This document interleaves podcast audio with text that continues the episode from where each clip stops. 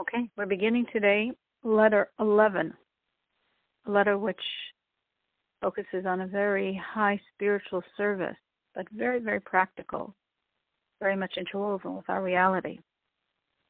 The letter begins by saying that for us to really go in the path of God, that the light of God should dwell inside of us, we have to negate desires. In other words, our sages say we should nullify our will to God's will, which means not just we should set aside our will if it doesn't coincide with God's will, but initially we should nullify our will, that we do not desire worldly matters, even things that are essential, like children, life, sustenance. These are essentials, and they actually affect our divine service, because if we don't have them, that's going to suffer as well. But to completely nullify our desires, to be in a state of nullification, because we feel so much in the presence of God that the only wish we have is God's wishes. Which is, as our sages say, that we should view ourselves that against our will we're living. Meaning, is if we looked at the physical aspects of our life as being almost against our will. Because any yearning for physicality, even things that are essential, is creating a barrier between us and God. We want to get to the point that we're just not going in that direction. What we have, what God's giving us, He's giving us, and that's it. So how do we get to this point? How do we achieve a state of not desiring physicality, not meaning only not desiring the extras and luxuries and the unnecessaries, but even the physicality that's crucial, not desiring it, that our desire is going to be in God.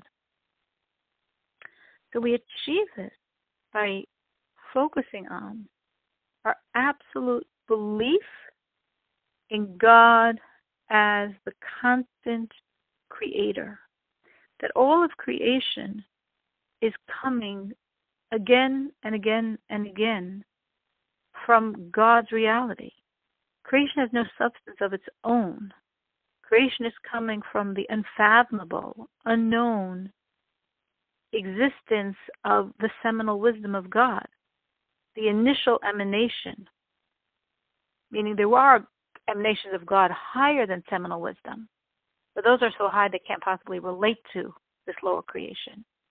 So seminal wisdom is considered the first, because it's the first level of manifestation of God that can descend, relate to, and give life to creation. So this divine attribute of seminal wisdom is not at all apprehensible to creation.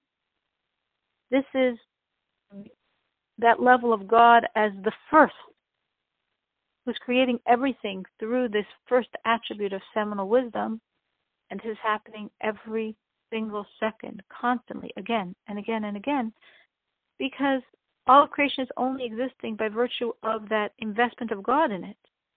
And therefore, it's again and again and again, because it's a state of non-existence that's being brought into existence.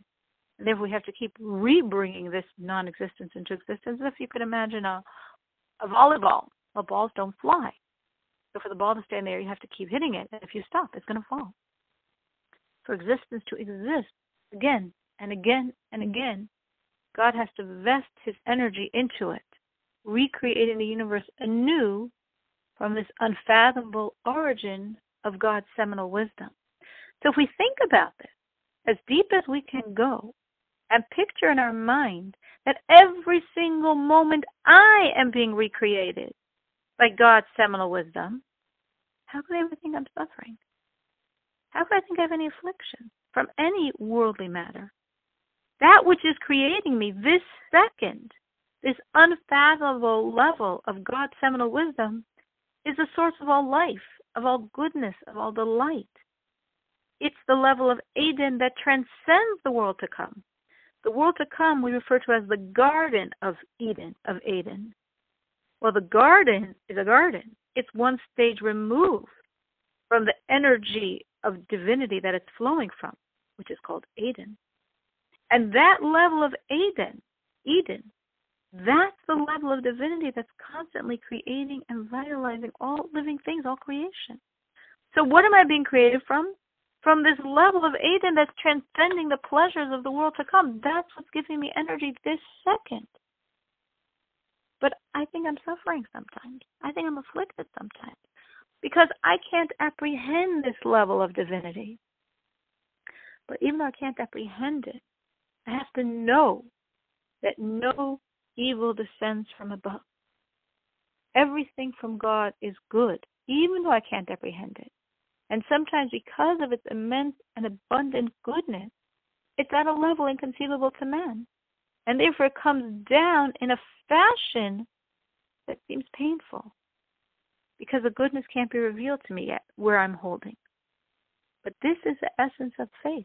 This is the reason for my creation, to have this faith, to believe there's no place devoid of God, to believe that all is God, and therefore all is good, because God is only good.